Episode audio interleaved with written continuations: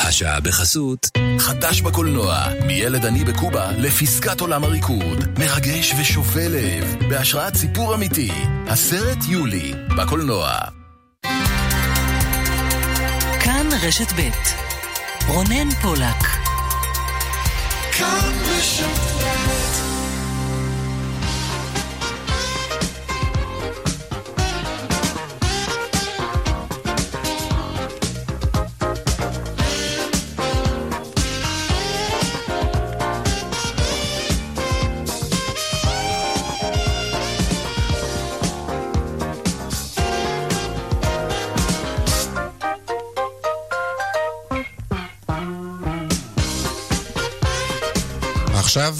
ועוד אה, כמעט חמש דקות, צבע הכסף, התוכנית הכלכלית כאן ברשת ב', שלום לכם ותודה שאתם איתנו, מהדורה שנייה לשבוע זה. מפיק התוכנית הוא אביגל בשור, טכנאי השידור אילן אזולאי, אני רונן פולק, ואנחנו פותחים uh, עם uh, uh, כותרות uh, צבע הכסף ליום uh, זה.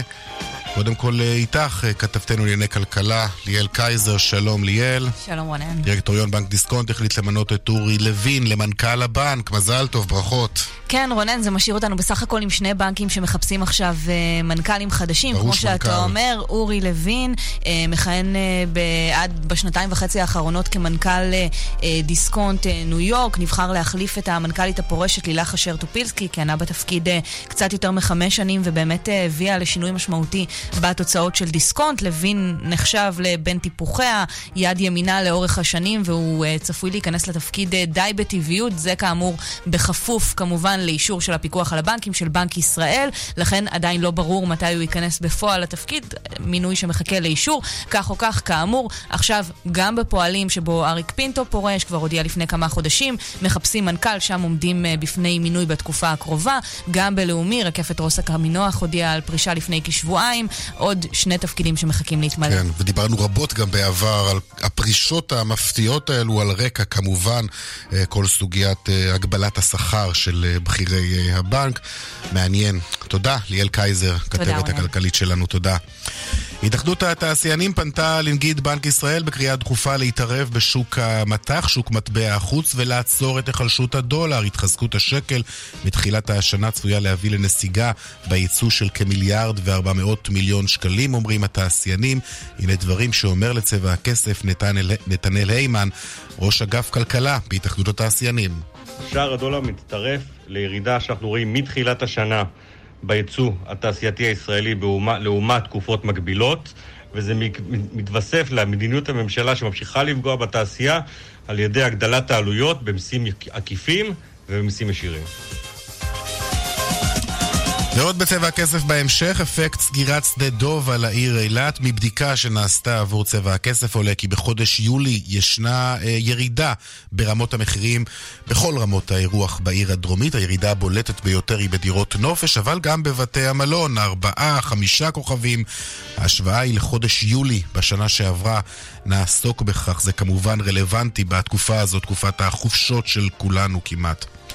נדבר גם על ביקורו של הנשיא ריבלין בקוריאה הדרומית, על היקף הסחר בין המדינות ועל אזהרת המסע בקוריאה הדרומית לגבי ביקור בישראל. הנשיא התייחס לכך בביקורו שם, מתברר שהקוריאנים הם מאוד ממושמעים בכל הנוגע לאזהרות המסע שמוציא משרד החוץ שם. ולקראת הסוף נדבר כמובן גם על הפריים דיי, יום המכירות השנתי של ענקית הסחר אמזון.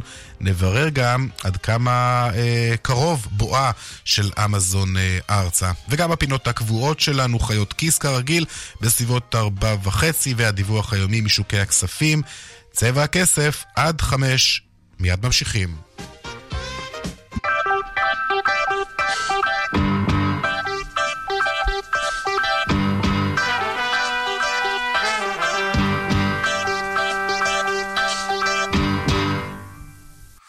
פרסומת אחת וחזרנו. היי, hey, כאן חנוך דאון. חברים, בואו נדבר תכלס. כשמדובר בביטוח רכב, אני לא רוצה שיעשו לי נעים בגב. אני רוצה שיעשו לי מחיר, כמו שירביט. מה כבר ביקשתי? חדש, שירביט עושה לכם מחיר. ביטוח רכב במחיר שיעשה לכם טוב. ועכשיו, גם חודשיים מתנה בביטוח המקיף לרכב. תגידו שדאון שלח אתכם. כוכבית 2003 שירביט. כפוף לתנאי המבצע. נתחיל בחלשות הדולר בחודשים האחרונים. שמענו בכותרות את הזעקה שמשמיעים התעשיינים ופנייתם לנגיד בנק ישראל בקריאה דחופה להתערב בשוק מטבע החוץ, לעצור את החלשות הדולר. שלום ליוסי פריימן, מנכ"ל פריקו ניהול סיכונים, שלום לך. שלום וברכה. עד כמה נמצא הנגיד בין הפטיש לסדן בבואו להחליט אה, על גובה הריבית? בהחלט, בנק ישראל נמצא בבעיה לא פשוטה, במיוחד על רקע העובדה שאם בנק ישראל ירצה להתערב, האפשרויות שלו הן מאוד מוגבלות מבחינת מה שהוא יכול לעשות. בנק ישראל רק בדצמבר האחרון יצא בהחלטה שהוא לא יתערב ולא יעשה פעילות כדי לקזז את השפעת הגז, ואנחנו ראינו את המשמעות של זה כשהגז מספק עוד עצה נוסף לשוק המקומי. אם אנחנו נסתכל על הדולר שיורד לא רק בישראל אלא גם בעולם, בנק ישראל לא יוכל לפעול נגד המגמה הגלובלית. מה שהוא צריך לעשות זה לעשות פעולות נקודתיות כאשר יש איזה עיוותי שוק, כמו שראינו לדוגמה בשבועיים האחרונים, mm-hmm. שיש שחקן בודד שעושה מכירה מאוד גדולה בהיקפים של למעלה ממיליארד דולר, נכון שבנק ישראל ייכנס לשוק ויקזז את זה ולא ייצור למעשה את אותו הכדור שלג שמתחיל להתגלגל ונוספים מצטרפים לאותה החגיגה.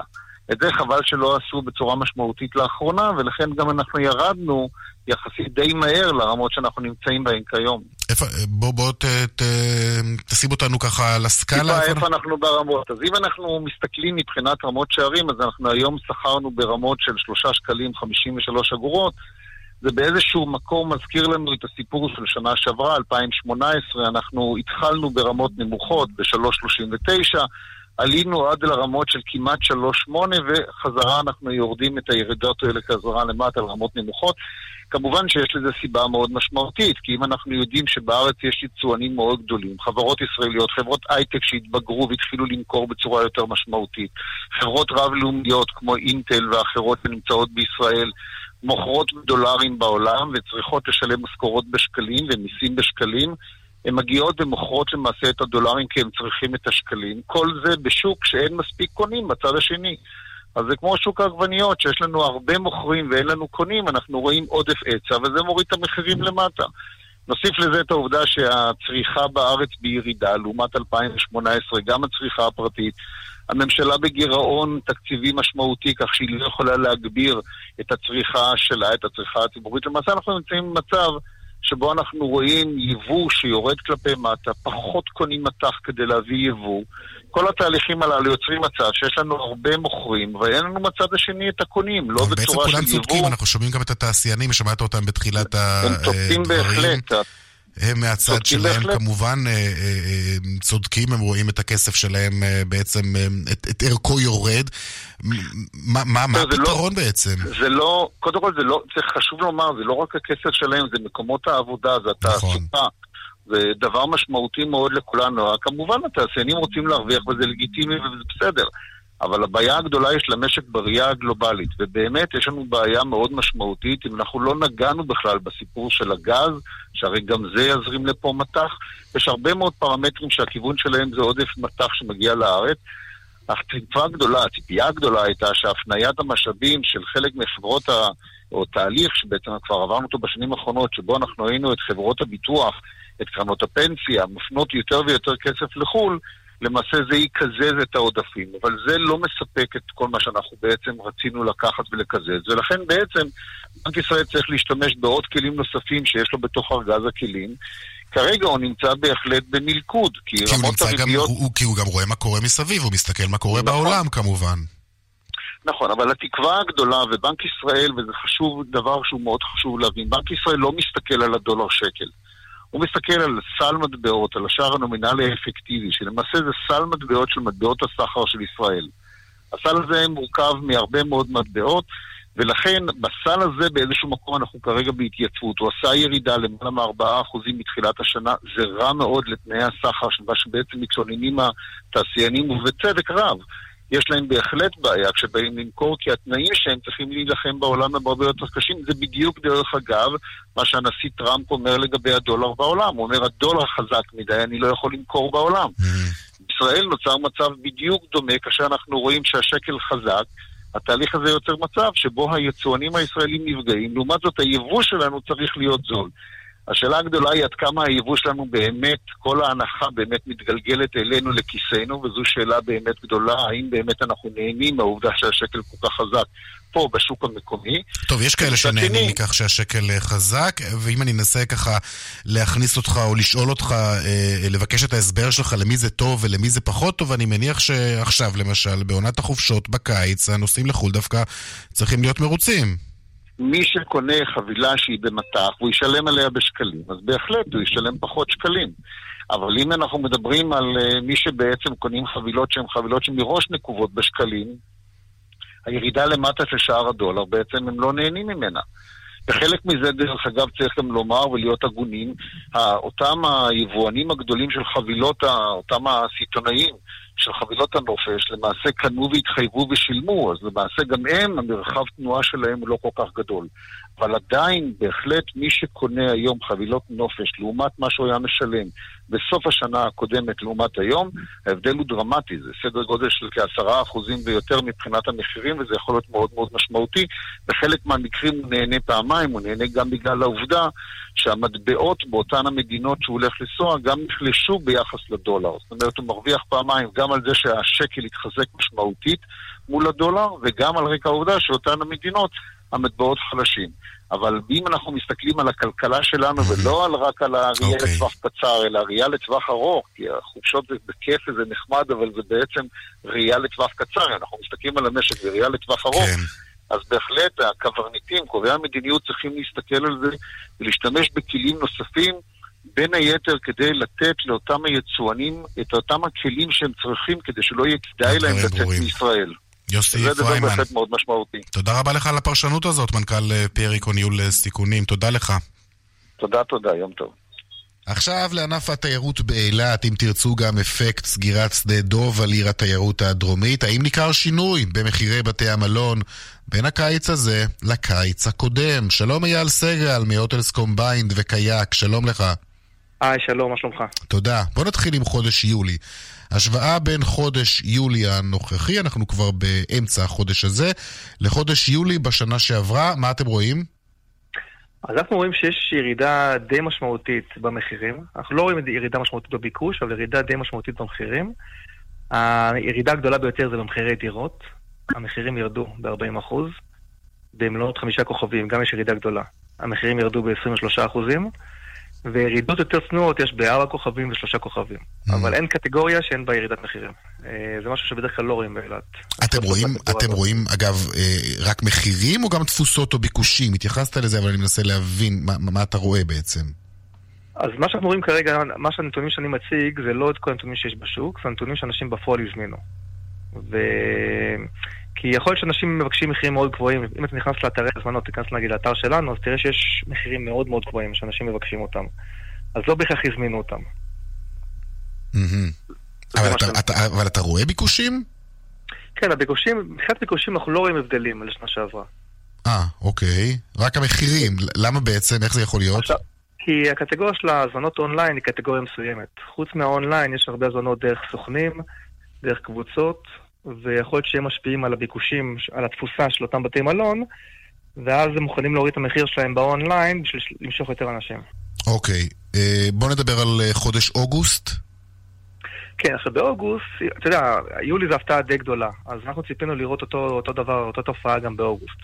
עכשיו מה שמעניין שבאוגוסט אנחנו רואים שהמלונות היקרים של ארבעה וחמישה כוכבים, המחיר שלהם קפא למחיר של השנה שעברה. עם אותו, אותו סט של רמת כוכבים. אותה ה... רמת מחירים, אתה אומר, בחודש ממש. אוגוסט אה, 2019 לאוגוסט 2018. שינויים ממש מזעריים, שאולי זה הבדלי של שער מטבע. כאילו זה ממש ממש על השקל אותו דבר, שזה מאוד מאוד מוזר. עכשיו, אם מסתכלים על מחיר של שלושה כוכבים, שזה מלון והמלונות המוזלים, שם רואים קפיצה של 30% במחיר mm. באוגוסט, לעומת שנה שעברה. ובדירות, שאם אמרנו שבדירות הייתה ירידה של 40% במחיר ב- ביולי, אז באוגוסט אפילו רואים שהביקוש עלה. זאת אומרת, יש עלייה של 10% לעומת שנה שעברה. ממה נובע הפער הזה? אתם, יש לך מושג? העובדה שחודש יולי אולי זה חודש של קייטנות יותר? זה בדרך כלל זה הסיבה של אוגוסט. בחודש אוגוסט אין קייטנות, אז אנשים יוצאים לחופשות יותר ארוכות. תראה, הלואו-קוסט הייתה שנה שעברה, אין, אין שינויים גדולים ביציאה החופשה של לואו-קוסט, כי ההיצע לא גדל משמעותית. אז זה לא אחד הסיבות ש... שגרמו לשינויים האלה. עכשיו, מה שעוד מעניין, שהסתכלנו על השינויים כמובן בין יולי לבין אוגוסט, זאת אומרת שגם ניתחנו את, ה... mm-hmm. את ההיבט הזה. אז uh, מבחינת החמישה כוכבים אנחנו רואים שהמחיר הוא פי, ב-50% יותר גבוה באוגוסט לעומת יולי. כאילו זה הבדל מאוד משמעותי, וגם בארבעה כוכבים וגם בחמישה כוכבים. כמעט פה 48% ופה 47%. אה, ששוב פעם, זה מעיד על איזה משבר שקורה ביולי, ומה שמעניין לעקוב אחריו, תראה, אוגוסט זה החודש שכל הילדים בחופש, שכולם יוצאים לחופשה, שמאוד חם. מה שמעניין, גם בישראל דרך אגב וגם בעולם, מה שמעניין זה לעקוב אחרי המגמה שמידה מסוימת היא מדאיגה שאנחנו רואים ביולי, אם היא תימשך גם במהלך החודשים הבאים ושנה הבאה. אפשר לייחס את זה אולי גם כן באמת לאפקט סגירת שדה דוב. שדה דוב ולהתרחקות של שדה התעופה שעכשיו הוא ברמון. אמ, אנחנו נגיד לא ראינו שינויים דרסטיים בביקוש של תיירים, אבל אני מניח שהרבה תיירים לא בהכרח מזמינים אונליין, יכול להיות שמגיעים בקבוצות. אייל סגל, HotelsCombined וחברת KAYAK, תודה רבה לך. יום נעים. ושלום לליאור מושניק, יושב ראש התאחדות בתי המלון באילת ומנכ"ל מלון דן אילת, שלום לך. שלום וברכה. ההתרשמות שלך, קודם כל, כמי שמכיר את אילת היטב, מסתובב שם אה, בטיילת המרכזית ובחופי הים אולי, אה, תנועה דלילה יותר של נופשים בהשוואה לחודשים קודמים של, אה, של הקיץ, אה, כפי שמדווחים אנשים ששבים משם מאילת? לא, לא, אני לא מסכים עם הסברה הזאת. אני, גם אני, אתה יודע, אני גם במקרה מלון על הטיילת ואני רואה את התנועה. אבל אני חושב, שאני האזנתי כמה דקות לקודמי, ואני חושב שאנחנו את, ה, את הסיבות או את הנזקים של שדה דוב, אנחנו לא נוכל ללמוד בחודש יולי, שהוא מטבעו חודש שמתאפיין בקבוצות ובוועדים, ולא בתנועת הבודדים כל כך כמו חודש אוגוסט. ולכן רק בחודש אוגוסט הקרוב.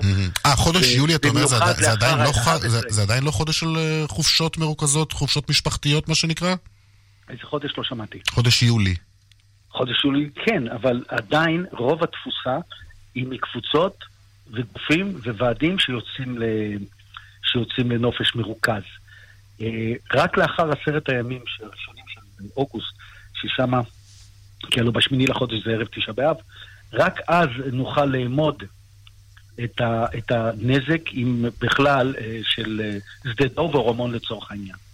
בוא, נדס, בוא תנסה להתייחס רגע לנתונים שזה עתה באמת שמענו אה, מ HotelsCombined. אה, יולי נראה כמו חודש שבו אפשר למצוא חופשות זולות יותר בבתי המלון אה, בעיר, אה, כשמשווים את יולי הנוכחי ליולי אה, אשתקד. הוא מדבר שם על ירידה בכל פלטפורמה אפשרית, בכל רמת אה, אה, אה, אירוח אפשרית, מדירות כמובן, פחות רלוונטי לגביכם, אה, עד אה, בתי מלון, שלושה, ארבעה, חמישה כוכבים. אתה יודע להסביר את זה? לא, קודם כל, אני, אני, אני רוצה להגיד משהו. אני חושב שקודם כל, אה, אה, חלק מבעלי המלונות, או חלק ממנהלי המלונות וכל מערכות השיווק, אני חושב שקצת ניסו להקדים תרופה למכה, כי לא ידעו כל כך איך אה, לאמוד את, את מה שקרה בעקבות הסגירה של שדה דוב, ולכן אולי הם הקדימו תרופה למכה ובעצם הורידו את המחיר על מנת לראות מה קורה. בפועל אני רוצה להגיד משהו. כל הזמן מדברים על הנושא של מחירי המלונות ומחירי המלונות ומחירי המלונות. קודם כל, ואני לא רוצה לחזור ליוקר המחיה, ואני לא רוצה לחזור לנושא של עלות תפעול של מלון וכולי, אבל אני כן רוצה לציין דבר אחד, כמו בכל מקום בעולם, אפשר לקנות מלונות כמו דן אילת ורויאל ביץ' במחירים גבוהים, ואפשר לקנות, לקנות הרבה אחרים במחירים ששווים לכל נפש. וזה כל הזמן חותך, וכל הזמן משווים אותנו, את המלונות הכי יקרים שלנו, למלונות הכי זולים בחו"ל. זה, זה לא... לא, זה לא מדויק, זה לא נכון. תשמע, אתה יכול למצוא היום אה, דיל, אה, אה, חבילה ליד באחת ממדינות אגן הים התיכון, לבית מלון חמישה כוכבים, במחיר שהוא, אתה יודע מה, אולי אפילו זול יותר מחופשה משפחתית שבוע באילת. לא, זה בוודאי שאפשר למצוא, אבל גם אפשר למצוא דילים שהם שווים. אפשר גם למצוא דילים של שווים. אני רוצה להגיד משהו. אתה יודע, בחורף האחרון, כשכל הלואו-קוסט, שכל הטיסות חסך, מה שנקרא, הגיעו לעיר, mm-hmm. כל הזמן מדברים עוד פעם יקר ויקר. אני רוצה להגיד לך, ואני לא אנקוב בשם המלונות, כי זה לא ענייני לעשות את זה, mm-hmm. אבל היו כבר מלונות, מלונות, ברמה של שלושה כוכבים, החל מ-55 דולר בעיר אילת, ב-178 שקלים. ומלונות ארבעה כוכבים שמכרו ב-350 וב-352 ש"ח. ושוב, עוד פעם, היה מלונות ברויאל ביץ' ובתן אילת שמכרו במלונות ב-1100 ו-1200 ש"ח. אבל עדיין, יש מגוון שלם, והעיר כעיר, גם אם מסתכלים גם על, התוד... על, ה... על כל הנתונים של הלמ"ס, של הלשכה המרכזית לסטטיסטיקה, אנחנו העיר נופש, או לא, לא, לא בהכרח, העיר לתיירות מהזולות בארץ. הרבה יותר זולות מתל אביב, הרבה יותר זולות מירושלים. ולכן אני...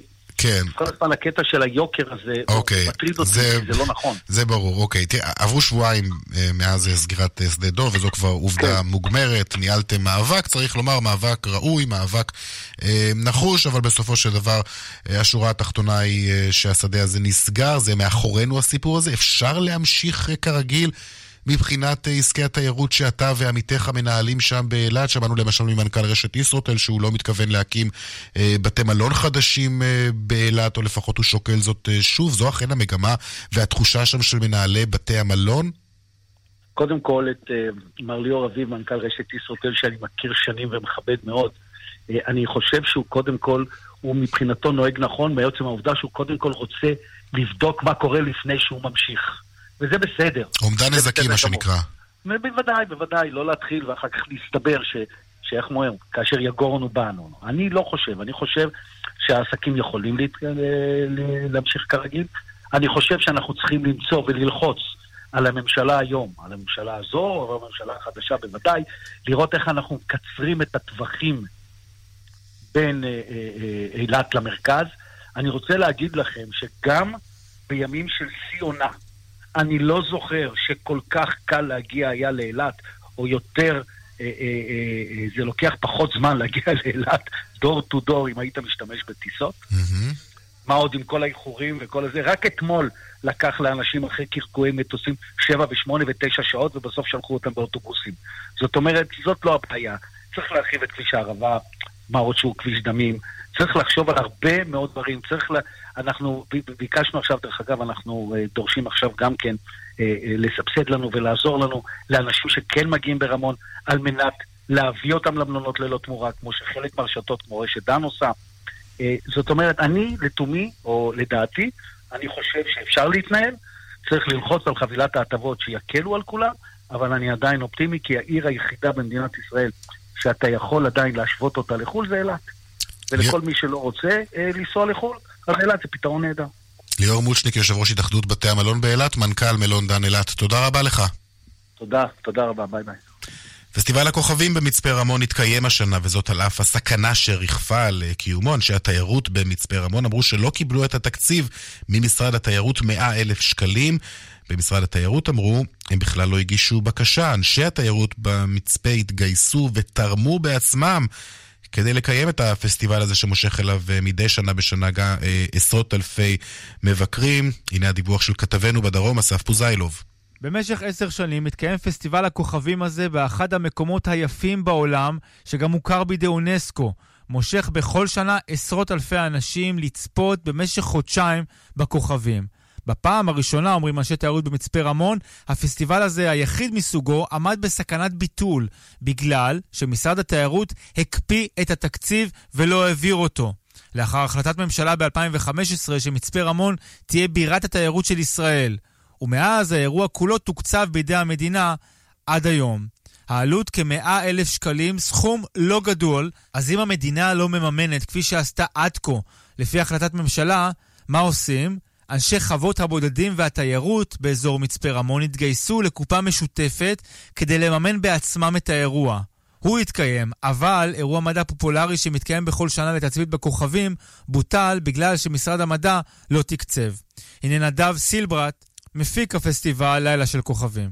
קיבלנו על כך את הידיעה לפני שבועיים וחצי. הקיץ כבר בפתח, ומצפה רמון כולה, על התיירנים והעסקים שבה, אבל גם האזרחים המקומיים, התכוננו לאירועים האלה, וההודעה הזו הגיעה בהתראה מאוד קצרה, ועשתה נזק איום, הכניסה אותנו לתסכול מאוד גדול ומצער. התארגנו פה הרבה מאוד חבר'ה מקומיים, בעלי עסקים מקומיים, אנשים שאכפת להם, גם רשת ישרוטל תומכת, וכל אחד הוסיף מעט לקופה המשותפת. ובעזרת הקופה המשותפת אנחנו החלטנו להרים את האירוע הזה באופן עצמאי לחלוטין. זה אירועי הדגל של מצפה רמון. במשרד התיירות נמסר כי מארגני הפסטיבל פשוט לא הגישו את המסמכים המתאימים כדי לקבל תקציב, כמאה אלף שקלים. המפיק מחריש ואומר, מילאנו את כל הטפסים כבר באוקטובר. לאחר מכן נמסרה תגובה אחרת במשרד התיירות. מסמכי הבקשה לתמיכה טרם הושלמו בהתאם לכללים החשביים. אנחנו מקווים שהנושא ייפתר בהקדם, כדי שהמשרד יוכל להעביר את ההתחייבות באופן מיידי, כי קיום הפסטיבל הוא אינטרס משותף. פסטיבל הצפייה בכוכבים הוותיק הזה מתקיים בכל סוף שבוע עד סוף אוגוסט בהר הנגב ומצפה רמון, בנוף שהוכר בידי אונסקו כאחד היפים בעולם. פרטים בגוגל, לילות במדבר. דיווחי התנועה בחסות דלתות במחירים מיוחדים? עכשיו ברב בריח. דלתות כניסה ודלתות פנים במבצע. דלתות בבית בטוח רב בריח. כפוף לתקנון. FoundationOne בדיקה גנומית להתאמת טיפול אישי למחלת הסרטן. Foundation 1 באישור ה-FDA לפרטים כוכבית 6639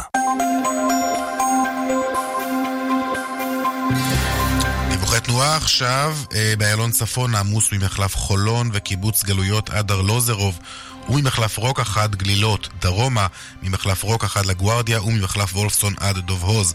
בדרך שש צפון עמוס ממחלף נשרים עד בן שמן וממחלף קסם עד מחלף אייל, דרומה מנחשונים עד בן שמן. דיווחים נוספים בכאן מוקד התנועה כוכבית 9550 ובאתר שלנו. מיד חוזרים עם רונן פולק. החופש גדול עליכם? קק"ל עושה אותו קל. עם יער של חוויות ומגוון פעילויות משפחתיות. ניווט מקוון ביערות קק"ל, סיורי הששיות, פסטיבל במרכזי המבקרים של קק"ל, יער של אהבה בט"ו באב וטיולי אופניים קבוצתיים. הפעילויות חינם או בתשלום סמלי של עשרה שקלים. פרטים באתר ובעמוד הפייסבוק של קק"ל. אני יכול להבין את הבנק שמחליט לקחת 40% עמלה בממוצע על ביטוח המשכנתה. בכל זאת, בנק הוא עסק כלכלי. מה שאני לא מבין, זה אנשים שמחליטים לעשות ביטוח משכנתה בבנק. נמאס לכם לשלם עמלות מיותרות? עברו ל-AIG, ביטוח המשכנתה הזול בישראל. 800, 400, 400, להלוואות מ-500 אלף שקלים, כפוף לתנאי החברה. טסים לחו"ל? הכי זול לקנות מטח בכספומט של לאומי. שמעתם נכון, הכי זול לקנות מטח בכספומט של לאומי. עוד פעם, הכי זול מבכל הבנקים לקנות מטח בכספומט של לאומי. ללקוחות כל הבנקים. לאומי איתך. שמי דוקטור שלומית בן נון, גרונטולוגית ומנהלת בית ג'ני ברויר, הדיור המוגן לציבור הדתי-לאומי בתל אביב. כגרונטולוגית אני מודעת היטב לצרכים של הגיל השלישי. כישראלית דתית-לאומית אני מכירה בחשיבות הגדולה של חיי התרבות, הקהילה, בית הכנסת. כמנהלת, אני גאה בדיור המוגן הדתי-לאומי שלנו. תרצו להגיע להתרשם? חפשו בגוגל דיור מוגן דתי-לאומי, או התקשרו אליי, 1-800-560-560. בפעם הבאה, PassportCard. ביטוח נסיעות לחו"ל שמשלם במקום. לפרטים פנו לסוכן הביטוח או חייגו כוכבית 9912, כפוף לתנאי החברה והפוליסה. מבצע קיץ בשטראוס מים. הזמינו עכשיו את אחד מברי המים תמי 4, ולאחר חודשיים, אהבתם? תשאירו. לא אהבתם? תחזירו. תקבלו את כספכם בחזרה. כוכבית 6944 או באתר. בתוקף עד 31 ביולי, כפוף לתקנון. תתחילו לארוז. עושים מינוי לידיעות אחרונות במסלולים שבמבצע ויכולים ליהנות מהטבה. מזוודת ארבעה גלגלים של חברת סמסונייט מסדרת SQ בשווי 1,295 שקלים.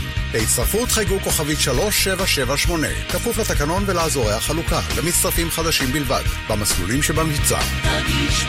ידיעות אחרונות, העיתון של המדינה. ידיעות אחרונות אמא, אפשר כסף? בשביל מה? הולך עם חברים לסרט. תגידו, הילדים שלכם בני 16? יופי! כי מהיום מגיע גם להם כרטיס נטען של בנק הדואר. לקניות בארץ, באינטרנט ובחו"ל. פחות חפירות לכם, יותר עצמאות בשבילם. לרכישה, הזמינו עכשיו תור בקליק לסניפי הדואר. אם ההורים שלכם סיעודיים, ייתכן שמגיע אליהם כסף מחברת הביטוח. אל תוותרו, יתקשרו עוד היום. כוכבית 2468. חברת לבנת פורן. השירות אינו משפטי. כאן רשת ב'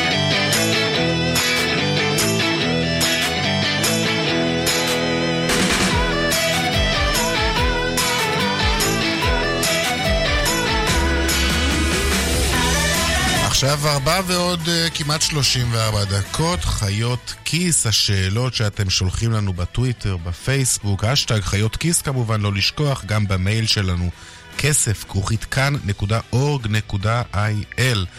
שלום, צליל אברהם. שלום רונן. מה שלומך? טוב, מה שלומך? בסדר, והיום יש לנו שאלה מלירן, ולירן שואל כך: לאחרונה נתקלתי במשהו מעצבן. העברתי כסף מחשבון אחד שבבעלותי בבנק הפועלים לחשבון אחר שבבעלותי בבנק לאומי. בעוד שהכסף בחשבון בפועלים ירד מיידית מהחשבון, הוא לא נכנס לחשבון בלאומי אלא רק כעבור שלושה ימים. מה קורה עם הכסף בזמן הזה? אם החשבון אליו מועבר, הכסף נמצא במינוס, אני ממשיך לשלם ריבית גבוהה, כשבפועל היה אמור להיכנס אליו כסף, ואיך זה יכול להיות שמערכת הבנקאות שמבצעת מיליוני העברות בכל שנייה, כל כך, היא כל כך לא מסתדרת עם זה שזה מגיע להעברה קטנה של האזרח הקטן. האמת היא, צודק. נכון, מעניין. שאלה מעולה, זה באמת, אנחנו רגילים בעידן האינטרנט להעביר מידע מפה לפה תוך שנייה, וגם כסף, ו- וזה מוזר שזה לוקח כל כך הרבה זמן. אז הכסף של איראן בעצם בילה את השלושה ימים האלה בתוך מקום או דבר שנקרא מס"ב, מרכז סליקה בנקאית. זאת חברה שנמצאת בבעלות הבנקים.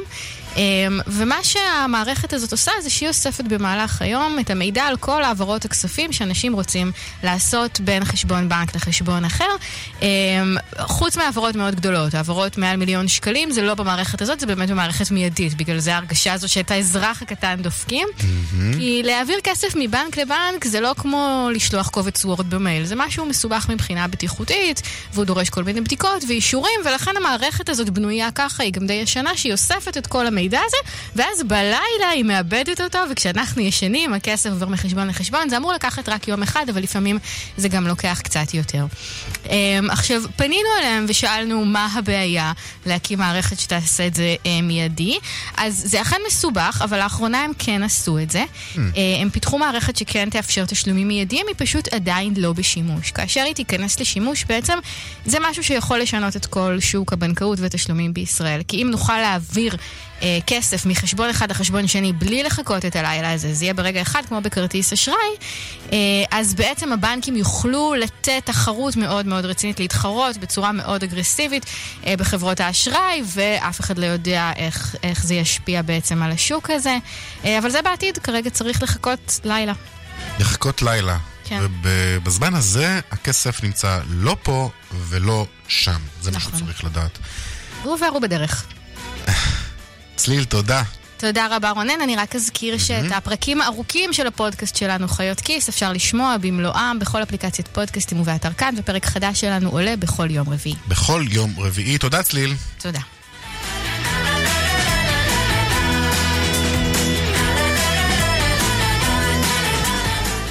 עכשיו לפריים דיי, ואם גם המייל שלכם מוצף בהצעות ופרסומות למבצעים שתוכלו להשיג רק היום, וגם מחר אולי, ומחרתיים, הרי שגם אתם, או חלקכם לפחות, אה, סובלים מאותה מחלה שגורמת לכם לקנות הרבה מאוד דברים שלא בטוח שאתם צריכים. אה, שלום ניר זיגדון, מנכ"ל שותף e-community, שלום לך. אהלן, אחר הצהריים טובים. טוב, אז אה, נראה שה... Prime Day הוא בהחלט מהלך שיווקי מוצלח מאוד, כמו גם ה Black Friday, צריך לומר, ועוד ימים כאלו בשנה שבהם מציעים לנו הרבה מאוד מוצרים בהנחות כאלו ואחרות. אז קודם כל לטובת המתחילים, מה זה בכלל? אז שאלה מעניינת מאוד. Prime Day זה בעצם יום הולדת לאמזון. זה חג שאיכשהו הוכנס ל calendar האמריקאי, ואמזון החליטו שבעצם זה מאוד הגיוני. להעניק לעצמם מתנה. להעניק אותו מתנה, יום של מבצעים. לא, להעניק לעצמם מתנה. כן. נכון, בכל, בכל מיני מובנים זה נכון. ובעצם לחגוג את יום הולדת אמזון אה, בעניין הזה, ובעצם זה יכול להיות חג של מבצעים בארצות הברית. שמה שמעניין לראות, אגב, שזה ממש נכנס לתודעה. זאת אומרת, הייתי, שבוע שעבר חזרתי מארצות הברית, ואתה רואה איך הכל מתכונן ל Prime Day, גם החנויות offline, זה ממש הפך להיות חג של קניות בארצות הברית, וזה גם סחף אחריו כמובן זירות אחרות, כמו באמזון אנגליה ואמזון גרמניה. ובעוד מאוד מדינות. אז זה הפריים דיי. ש, שזה כבר לא בעצם אה, חג שנמשך יום אחד בלבד, נכון? נכון, הם מעריכים אותו משנה לשנה. אה, השנה הוא בשיא, הוא כבר יומיים הופך להיות. אה, מכל מיני סיבות כאלה ואחרות, ובעצם בוא נגדיל את תקופת המכירות, את תקופת הסיילים. וזה אה, מה באמת, זה שנקרא. באמת מגדיל? זה מגדיל מאוד את הקופה? אנחנו רואים שכן, אם נגיד ב-2017 אמזון מכרו כ-1.2 מיליארד דולר באותו יום, בשנה שעברה הם כבר מכרו ב-4 מיליארד דולר. זאת אומרת, זה גידול מטורף, זה כמעט פי 4 של מבצעים והנחות, אנחנו רואים יותר ויותר מוכרים וסלרים ומוצרים נכנסים להנחות האלה, ממש דוגמה, גם אמזון עצמם, מוצרי אלקסה, שנמכרים בדרך כלל באזור ה-50-100 דולר, האקו וכדומה, היום נמכרים ב-20 דולר למשל באמזון. אה, עכשיו אנחנו רואים גם את המוצרים של אמזון שמורידים מחירים אגרסיביים, וגם כל המוכרים שמוכרים בתוך אמזון, גם הם מצטרפים לחגיגה ובעצם עושים ממש אה, סיילים מטורפים ב- ביום הזה. אני כל שעה נכנס לראות את המבצעים החדשים ואני נדהם. הם, אה, דייסון בערך חצי מחיר ואין סוף פור אה, מוצרים מדהימים. רגע, אנחנו יודעים בעצם מראש אילו קטגוריות יהיו במבצע? או שאתה צריך לחכות לרגע האחרון, ואולי בסוף יודעים- אני אמצא את עצמי קונה משהו שאני לא באמת צריך אותו, אלא רק בגלל שהוא היה במבצע. לחלוטין ככה. הט- הטכניקה של הקונים המקצוענים זה להיכנס מראש ולהכניס לעגלה מה שהם רוצים, ואז באפליקציה זה יקפוץ להם התראה, ירד המחיר, תקנה עכשיו. וחשוב לה- להזכיר שכל המבצעים האלה זה מלאי מוגבל, זאת אומרת מקצים נגיד אלף יחידות למחיר מבצע הזה, כשנגמר הכמות אז מפסיק המבצע, וזה חוזר למחיר המקורי. אנחנו לא יודעים עד הרגע האחרון, זה גם אגב כל שש שעות מתחלף המבצעים בדף הראשי של אמזון, ככה ששווה להיכנס כל שש שעות ובאמת להתעדכן ולראות מה, מה חודש, ואם יש משהו שאנחנו באמת צריכים כדאי לקנות. אה, אבל לקנות מהר, כי זה די נחטף, כמעט אוקיי, כל תן דבר. כמה טיפים. קודם כל, באיזה מטבע כדאי לקנות? אז זו שאלה שעולה תמיד, והתשובה היא שעדיף לשלם במטבע המקומי של אותו זירה. למשל, אם אני קונה באמזון ארה"ב, עדיף לשלם בדולרים, ולא לחייב בשקלים, כי השער המרה הוא מאוד לא כדאי, כאשר אני מחייב בשקלים, וכן לשלם את האחוז המרה על הבנק, שזה משהו כמו בין 2 ל-3 אחוז לחברת האשראי, ולא לאמזון, שזה באזור ה-6 עד 7 אחוז. זה קודם כל. אה, שתיים, מאוד מומלץ להוסיף להגדלת קניות, מה שאנחנו רוצים, ולהתקין את האפליקציה, ואז באותו רגע אנחנו נקבל התראה כשהמחיר משתנה, לטוב ולרע. אמ, דבר נוסף שחשוב לשים לב אליו, שבשביל ליהנות מהמון מהמבצעים של הפריים דיי צריך להיות מנוי פריים. מועדון הפריים זה בעצם מועדון הלקוחות של אמזון, העלות שלו היא 12.90 בחודש או 129 בשנה, ואפשר לעשות את המנוי פריים לחודש ראשון ואז לבטל. כן, בדולרים? 100, 100 דולר לשנה. 130 אה, דולר לשנה, 129. אפשר לעשות רק לתקופה הזאת את מנוי הפריים ואז לבטל אותו. רק לא לשכוח לבטל אותו שלא מחויב, ואז אנחנו נחשפים להרבה יותר מבצעים אה, אטרקטיביים מאוד מאוד מהצד של אמזון. טוב, ואם אתה כבר איתנו, מה... בוא תעדכן אותנו מה קורה עם בואה של אמזון לישראל? וואו, אנחנו מחכים כמו כולם. אה, זה ככה משהו שנראה קצת זז, אבל פחות או יותר נראה שזה בתקופה הקרובה. כמובן הכל מהשערות, אה, אבל יש פה פעולות בארץ שקורות על ידי סלרים ועל ידי חברות מסוימות. מה, מה למשל? איך זה בא לידי ביטוי? היערכות לוגיסטית של המון חברות, היערכות אה, קטלוגית של המון חברות גדולות, היערכות מחסנים שיותר מתאימה למחסנים של אמזון מבחינת החברות שרוצות למכור באמזון. אה, זה בעיקר מה שקורה, המון כנסים בנושא, המון אה, הדרכות בנושא, המון היערכות של השוק מאוד מאוד מאוד מסיבית, השוק ממש בוער. אני מעריך שזה אירוע של משהו כמו חודש, חודש וחצי, אבל אנחנו לא יכולים באמת לדעת אף פעם. למה? למה באמת? למה המסתוריות הזאת? זאת אומרת, אתה, אתה, אתה בעצמך, למשל, כמי שעוסק בתחום הזה, אתה לא יכול להצביע על תאריך? אני לא יכול להצביע על תאריך, אני חושב שאמזון בעצמם היום לא יכולים להצביע על תאריך, יש פה המון אה, עניינים של אה, היערכויות, גם רגולטוריות, גם טכניות. מדובר פה בזירה יחסית קטנה, שדורשת המון התעסקות טכנית אה, בזירה, אתה יודע, אפילו מרמה של מימין לשמאל, ו- ושיטת מיסוי טיפה שונה וכדומה. וזה דברים שככה נראה לי מהצד כמשהו שמעכב מאוד אותם, אבל יחד עם זאת, אנחנו רואים שאמזון מאוד מאוד מתעניינים בשוק הזה, על ידי מספר פגישות שהם עושים פה, שכמובן זה לא מקום לפרט, אבל אנחנו רואים שהם מאוד מאוד לוקחים את השוק הישראלי ברצינות, שזה מאוד מחמיא לי כישראלי, אה, ונורא נורא מתעניינים בשוק הישראלי פה אה, בצורה מאוד רצינית. הם עושים פה עבודה מאוד מאוד טובה, לדעתי, אה, בכל תקופת ההכנה הזאת. אתה מבין גם את החשש בקרב הרבה מאוד אנשים, אתה יודע, יצרנים מקומיים, שבעצם לא יודעים לקראת מה לצפות. אה, המפלצת הזאת בסופו של דבר יכולה לבלוע את כולם, ואז היא גם אה, תדע לעשות נזק, כמו שאומרים. זה חשש ברור מאליו, זה בחשש שנתקלנו במדינות אחרות. אני חושב שבסופו של יום, מי שיחליט אם אמזון ישראל תצליח או לא תצליח, זה לא אחר מאשר הצרכן. אם הצרכן יחליט לרכוש שם, אז זה יצליח, ואם הצרכן יחליט לא לרכוש שם, אז זה לא יצליח. ובסופו של יום כצרכנים אנחנו לא, אני רוצים... מדבר על. החשש של, ה, של ה, אתה יודע, של הרשתות המקומיות, אלו שייפגעו מזה כנראה, לפחות זה, זה, זו, זו התחושה. הוא חשש ממשי. אה, יחד עם זאת, אני חייב לציין המון אה, מקרי בוחן שאנחנו רואים גם בחו"ל, שלהמון רשתות, אפילו גם רשתות וגם עסקים קטנים, זה הזדמנות מדהימה. להיחשף לקהל לקוחות חדש ולקבל סוף סוף שטח על המדף, מה שנקרא מול הצרכן. ומי שיעבוד נכון, להערכתי, יוכל, אה, מה שנקרא, לא רק לצלוח מה... אה, את הסיפור הזה שנקרא אמזון ישראל, אלא אפילו לצמוח ממנו. וזה מגמה שקורה, זאת אומרת, אנחנו בסוף בעד שוק חופשי. בוא נשים דברים על השולחן, השאלה היא לא אם כן או לא אמזון, השאלה אם שוק חופשי, האם הצרכן רוכש איפה שהוא מחליט או לא. ואם אנחנו כמדינה תופסים שאנחנו כן רוצים לתת את הזכות הקניין לכל אחד באשר הוא, אז יש פה מקום לאמזון בישראל. יחד עם זאת, אני מבין את החשש, וצריכים להיערך נכון לכניסה. ניר זיגדון, מנכ"ל שותף e-community, תודה רבה לך. תודה לכם. להתראות. בשמחה. עכשיו לביקורו של הנשיא ריבלין בקוריאה הדרומית. שלום לגלעד כהן, סמנכ"ל אסיה והפסיפיק במשרד החוץ. שלום לכם. קודם כל, מה יש לנו לחפש שם בעצם? ואני מתכוון כמובן לאינטרסים בין המדינות. אה, אנחנו מאוד מאוד שמחים אה, עם ביקור הנשיא בקוריאה. יש לנו שם אה, מדינה שהיא ידידה אמיתית שלנו במרחב האסייתי. זה יעד הייצור מספר 11 בעולם מבחינת ישראל והרביעי בגודלו באסיה. סחר של 2.6 מיליארד דולר השנה, זה עלייה של 20% ביחס לתקופה המקבילה אשתקד. אה, יש לנו אה, הרבה מאוד דברים אה, לעשות איתם מבחינת קידום הייצוא הישראלי. מה, מה, מה למשל? בואו בוא ננסה להיכנס לרזולוציות מצומצמות יותר. מה למשל יש לנו לעשות איתם? איזה עסקים?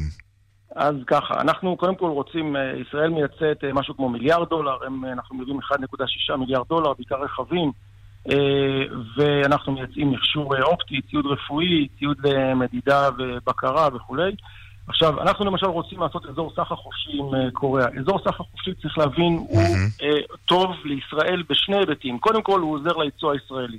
אנחנו, ההנחיה שלי לשגרירים בכל המרחב האסייתי היא תעשו כלכלה, תעשו עסקים, תביאו למקומות, יותר מקומות עבודה בישראל באמצעות הכנסת מטבע זר והשקעות בישראל, וכמובן קידום הייצוא. אז אם אנחנו נוריד את מיסי הקנייה, אם קוריאה תוריד את מיסי המכסים אצלם אה, כלפי אה, ציוד ישראלי שמיוצא לשם, אנחנו נהפוך להיות uh, תחרותיים מול האיחוד האירופי למשל, וכך אנחנו נגביר את הייצוא הישראלי. הפעם השנייה זה טוב uh, uh, לנו, לאזרחים הישראלים, כי מיסי הקנייה בישראל ירדו, המכסים ירדו, על למשל כל, כל משפחה בישראל יש לה או רכב קוריאני, או uh, טלפון נייד קוריאני, או מסך uh, טלוויזיה לד שהגיעו מקוריאה, ולכן אה, זה גם יוזיל את אה, יוקר המחיה בישראל. Mm-hmm. ולכן זה דבר שהוא חשוב מאוד. אם אנחנו נצליח להגיע להסכם, אה, לאזור סחר חופשי בין ישראל לקוריאה, זה יעזור מאוד הן לייצוא הישראלי והן להורדת... ועד כמה, עד כמה ביקור כזה של נשיא מדינה מסייע לפתוח דלתות? הוא מסייע מאוד, צריך להבין, זה ביקור שהוא מאוד מאוד חשוב. הביקור האחרון של נשיא ישראל, הנשיא פרז ז"ל, ביקר שם ב-2010, ומאז לא היו לנו למעשה ביקורים בסדר גודל כזה. הנשיא נפגש היום עם נשיא קוריאה, והעלה בפניו את הנושא של אזור סחר חופשי, של אס"ח, ואת החשיבות שישראל רוצה mm-hmm. לקדם את הייצוא שלה, וכמובן הגיע בראש משלחת תעשיינים, משלחת יצואנים גדולה, ואנחנו באמת רוצים לחדור ל... אה, לשווקים הקוריאנים. 2.6 מיליארד דולר זה יפה, זה לא מספיק. אפשר יותר וצריך יותר, אנחנו צריכים לשאוף כמה שיותר אה, להגדיל את הייצוא ולהגדיל את הסחר איתם. תגיד, יש הבדלים תרבותיים בין המדינות, בעיקר בכל הנוגע לעשיית עסקים? כי אנחנו יודעים למשל שמול אנשי עסקים סינים יש אה, קודים מאוד ברורים, ומי שלא בקיא בהם יכול להיות שממש ימצא את עצמו מחוץ לזירה העסקית הזאת. איך זה מול הדרום קוריאנים? אז נכון, יש הבדלים ב... בין אה, איך שישראלים עושים עסקים אה, ואיך שהקוריאנים, זאת אומרת, בהבדלים של התרבות, של התרבויות. אה, נשיא קוריאה, אגב, אמר היום לנשיא ריבלין בביקור, בפגישה ביניהם, הוא אמר, מערכת החינוך שלכם והחוצפה הישראלית המפורסמת מהווים עבורנו מודל. זאת אומרת, שזה שאנחנו קצת חוצפנים וקצת דוגרי, שאגב, אני אוהב את הגישה הישראלית, hmm. אה, וצריך לפעמים טיפה אולי לעדן אותה, אבל הקוריאנים אוהבים את זה, הם אוהבים, הם רואים בנו אה, מודל של טכנולוגיה, של חדשנות, של מצוינות, של ידע והייטק, שהם בהחלט יכולים לרכוש ולהיעזר בו, וכמובן אנחנו יכולים מהם גם ללמוד מהמצוינות שלהם, מהיכולת התעשייתית האדירה שלהם, אה, והדיוק והתחכום שלהם. תרבות חושב לעומת אה, תרבות אה, הנימוס והקפדנות הדרום קוריאנית, אה, זה נחמד. לא אמרתי שאנחנו לא מנומסים, אבל אנחנו לפעמים מדברים דוגרי והולכים קדימה, ואתה כן. זה גם טוב בעסקים, ואתה רואה, אפילו נשיא קוריאה מעריך את זה. נכון. תגיד, אני מבין שיש גם אזהרת מסע בדרום אה, קוריאה לגבי ישראל, נכון? אה, נכון, נכון מאוד. למה בעצם? אז ככה, קודם כל, ה- שאלת לגבי ביקור הנשיא וה, והתוצרים הנדרשים שאנחנו אנחנו מבקשים, אנחנו רוצים להשיג מהביקור הזה, אז אחד מהם באמת זה הגברת התיירות אה, לישראל. יש? אה, יש? יש תיירות? כן, כן, בהחלט. יש אה, אה, משהו כמו 35... רגע, זה לא. קל בעצם להגיע מיעד ליעד, מנקודה לנקודה. לא, דווקא מאוד קל. אתה עולה על מטוס בסיאול ונוחת בשדה תעופה בן גוריון, יש שלוש טיסות אה, שבועיות של חברת קוריאן איירליינס, אה, שאגב הייתה חברת התעופה הראשונה שפתחה את, ה, את הקו שלה לישראל מאסיה. וזה דבר שהוא חשוב, כי אנחנו רוצים להגביר את התיירות לישראל. צריך להבין, הגברת התיירות לישראל, אם יש לך קווים ישירים, ותכף אני אומר משהו על אזהרת המסע, היא דבר שהוא מאוד מאוד חשוב, זה מכניס מטבע זר לישראל, זה יותר מקומות עבודה בישראל, זה יותר את תעשיית המלונאות שלנו, וזה כל אזרח ישראלי נזכר מזה. אנחנו חותרים כמה שיותר להביא תיירות אה, לארץ, אנחנו רוצים להגדיל את המספר אה, מ-35,000 להרבה יותר. והעובדה, שיש אה, אזהרת מסע, מן הסתם, אה. אה, זה, מונע זאת. הקוריאנים ובכלל העמים אה, במזרח אסיה הם קצת יותר ממושמעים, נקרא לזה, מה- מהישראלים. הם מקשיבים כשהם מכנסים אזהרות מסע. אנחנו רוצים להוריד את זה. הנשיא העלה את הנושא הזה, ואני מקווה באמת שאזהרת המסע לישראל תרד, זה יגדיל שני דברים. גם את התיירות לישראל שהיא מאוד חשובה, וכמובן את אנשי העסקים וההשקעות שיגיעו בצורה שוטפת יותר לישראל, ויהיה להם הרבה יותר קל. יפה. גלעד כהן, סמנכ"ל אסיה והפסיפיק במשרד החוץ, תודה רבה לך. תודה לכם, ערב טוב. דיווחי התנועה בחסות דלתות במחירים מיוחדים? עכשיו ברב בריח. דלתות כניסה ודלתות פנים במבצע. דלתות בבית, בטוח רב בריח. כפוף לתקנון. Foundation 1, בדיקה גנומית להתאמת טיפול אישי למחלת הסרטן. Foundation 1, באישור ה-FDA. לפרטים כוכבית 6639. בגהה צפון עמוס ממחלף השבעה עד מחלף גהה, דרומה, ממורשה עד מסובים. בדרך חוף דרומה עומס כבד ממחלף אולגה עד מחלף חבצלת בגלל תאונת דרכים. צפונה, ממחלף חוף השרון עד וינגייט, ובהמשך ממחלף אה, נתניה עד מכמורת. דיווחים נוספים בכאן מוקד התנועה כוכבית 9550 ובאתר שלנו. דיווחי התנועה בחסות Foundation 1, בדיקה גנומית להתאמת טיפול אישי למחלת הסרטן. Foundation 1, באישור ה-FDA. לפרטים כוכבית 6639. כאן רשת ב' מיד חוזרים עם רונן פולק. sale הקיץ הגדול של Royalty קורה עכשיו. עד 50% הנחה על תכשיטי יהלומים. היכנסי, תתחדשי. כפוף לתנאי המבצע, לחברות מועדון ומצטרפות חדשות. בפעם הבאה, PassportCard. ביטוח נסיעות לחו"ל שמשלם במקום. לפרטים פנו לסוכן הביטוח או חייגו כוכבית 9912. כפוף לתנאי החברה והפוליסה. כאן שאול משאול פרחים ובנו שלום. מהיום שבנו בעסק, הוא חולם לצמוח ולהפריח את העסק. אז אמרתי לו, מה אתה רוצה ממני ילד? לך לבנק. אז הוא הלך, ואחר כך חזר. כי סגרו את הסניף והחליפו את הצוות. אם יחליפו לי צוות אני לא אצטוות? אתה יודע מה הבעיה שלך, שאול? שנתקעת עם 300 חמניות? לא, הבנק שלך. אתה צריך בנק שירוץ איתך, שיהיה לו אכפת ממך, שיעבוד בשבילך. בחייך, בונדק. איפה מוצאים בנק כזה? וואו, אביבה, תקשיב לקריין. בעלי עסק, מנהלי כספים. הבנק שלכם שכח מי עובד אצל מי? אתם צריכים בנק שעובד בשבילכם. אז תבדקו את מזרחי טפחות עסקים. כוכבית 8860. מה הוא מתערב? הכאב מפריע לכם להתאמן? בשביל זה יש סטילר. סטילר, הדור הבא בהפחתת כאבי שרירים ומפרקים. בקשו מהרוקח, סטילר של אלטמן. המוצר אינו תרופה, יש לעיין בעלון לצרכן לפני השימוש. Swissystem נראה אותך יוצא מהמיטה Swissystem, מערכות שינה. מי זה? משקפיים. משקפיים? כן, משקפיים עד הבית. בדיקות ראייה והתאמת משקפיים בבית שלכם. לפרטים חייגו, כוכבית 3466, והאופטומטריסט כבר בדרך עליכם. תתחילו לארוז. עושים מינוי לידיעות אחרונות במסלולים שבמבצע ויכולים ליהנות מהטבה. מזוודת ארבעה גלגלים של חברת סמסונייט מסדרת SQ בשווי 1,295 שקלים. בהצטרפות חייגו כוכבית 3778. כפוף לתקנון לתקנון ולאזורי החלוקה, למצטרפים חדשים בלבד, במסלולים שבמבצע. תרגיש בבית. ידיעות אחרונות, העיתון של המדינה. ידיעות אחרונות. שאלה כמה כמה מים צריך לשתות בקיץ? ג'ריקן כל דקה? שלוק מים בכל הפסקה? כמה? הרבה! מבצע קיץ בשטראוס מים. הזמינו עכשיו את אחד מברי המים תמי 4, ולאחר חודשיים, אהבתם? תשאירו. לא אהבתם? תחזירו. תקבלו את כספכם בחזרה. כוכבית 6944 או באתר. בתוקף עד 31 ביולי, כפוף לתקנון. כאן רשת ב' עכשיו אה, שש דקות לפני חמש, זה הזמן לדיווח היומי משוקי הכספים. 102 bid for 108 200, take them.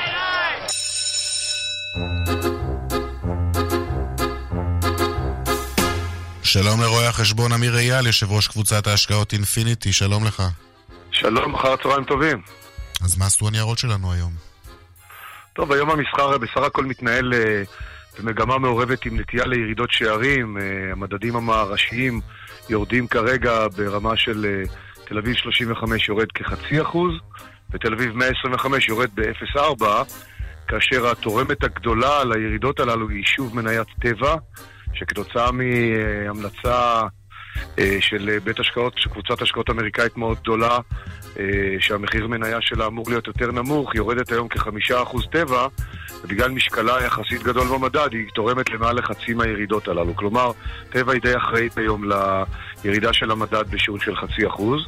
אה, כאשר מנגד, רציו עולה מעל חמישה אחוז, אה, אה, מניות הבנקים קצת יורדות, אבל דיסקונט, שכנראה הוכרז על מנכ"ל חדש, ברכות לאורי לוין, אה, עולה יפה בניגוד לשאר הבנקים, אבל המדד בנקים הוא תורם שלילי קטן.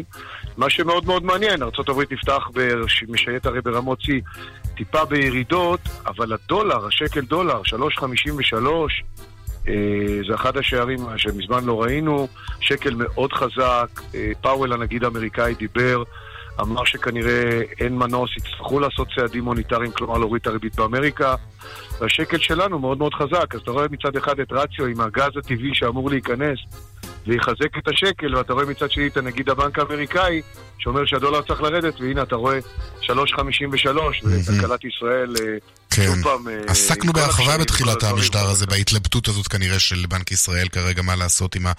במצב הנוכחי הזה. אין להם מה לעשות לבנק ישראל, כי למעשה אין להם הגה. הריבית היא מינימלית, כל עליית ריבית של השקל תחזק אותו עוד יותר ותפגע בקטר העיקרי של הייצוא הישראלי, שהוא הנדל"ן הייטק והטכנולוגיה והיצואנים הישראלים, ב-3.53 נפגעים, ואנחנו צריכים יצואנים שירוויחו כסף וכמה שיותר. ולכן בנק ישראל לא יכול להעלות את הריבית, לייקר את השקל יותר ממה שהוא כבר היום מאוד מאוד יקר. אחד המטבעות, אגב, החזקים בעולם, בין אם נרצה או לא נרצה. ולכן בעניין הזה המדיניות המוניטרית די, די מסודרת. אנחנו נצטרך לחכות לממשלה. אמיר אייל. יושב ראש קבוצת ההשקעות אינפיניטי, תודה רבה לך. צבע הכסף סיימנו. מפיק התוכנית אביגל בשור, טכנאי השידור אילן אזולאי, צוות באר שבע, אורית שולץ ושמעון דוקרקר.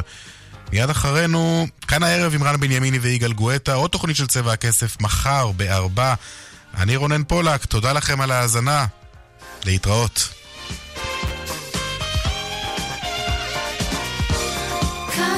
רשת ב' השעה בחסות סיטרואן C3, 36 שילובי צבעים להתאמה אישית. עכשיו בתנאים מיוחדים לקיץ. עד 20 ביולי. סיטרואן, כוכבית 4989. סיטרואן.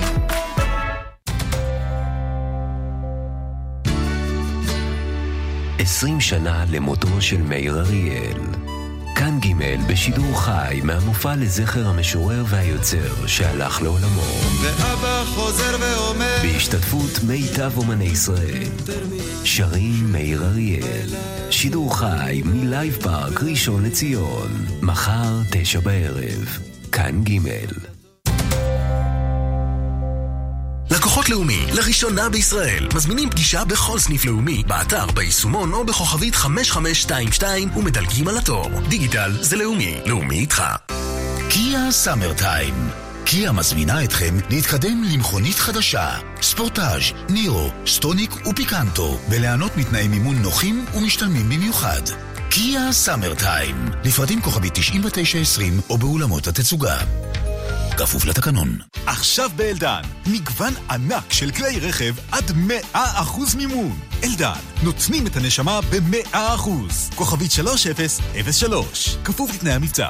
פינו אותך למיון בחו"ל? מזל שיש לך ביטוח. עכשיו אתה בסך הכל צריך להעביר להם הבחנה של רופא, גיליון חדר מיון, תוצאות בדיקות, קבלות תשלום, כרטיסי טיסה, היסטוריה רפואית, צילום המחאה, לחכות 21 ימי עסקים, שזה כלום, מה זה 21 ימי עסקים? ובסוף תקבל החזר בניכוי השתתפות עצמית. בפעם הבאה, PassportCard. ביטוח נסיעות לחו"ל שמשלם במקום. לפרטים פנו לסוכן הביטוח או חייגו כוכבית 9912. כפוף לתנאי החברה והפוליסה. רוצים הצעת מחיר אטרקטיבית ומותאמת אישית לביטוח רכב? במנורה מבטחים? בטח שאפשר. חייגו עכשיו כוכבית 2000 או פנו לסוכן הביטוח ותוכלו לקבל עד 35% הנחה. כפוף לתנאי הפוליסה. אתה יודע מה הבעיה שלך, שאול? שנתקעת עם 300 לחמניה? לא, הבנק שלך. אתה צריך בנק שירוץ איתך, שיהיה לו אכפת ממך, שיעבוד בשבילך. בעלי עסק, מנהלי כספים. הבנק שלכם שכח מי עובד אצל מי? אתם צריכים בנק שעובד בשבילכם. אז תבדקו את מזרחי טפחות עסקים. כוכבית 8860 יגאל. כן, מני. בדקתי בעניין כלי רכב לעובדים, צריך להגדיל תקציב. מחירים וידאת? כן. תנאים, השווית? בוודאי. ובאופרייט בדקת? אה, זאת אומרת, דודה שלי, כאילו, האקווריום ב... לא בטוח? תהיה בטוח! לא סוגרים לפני שבודקים באופרייט. ליסינג תפעולי אמין ומשתלם ביותר. חייגו לאופרייט, הילדים הטובים של עולם הרכב. כוכבית 5880 רן בנימיני ויגאל גואטה. כאן, אחרי החדשות. כאן רשת ב'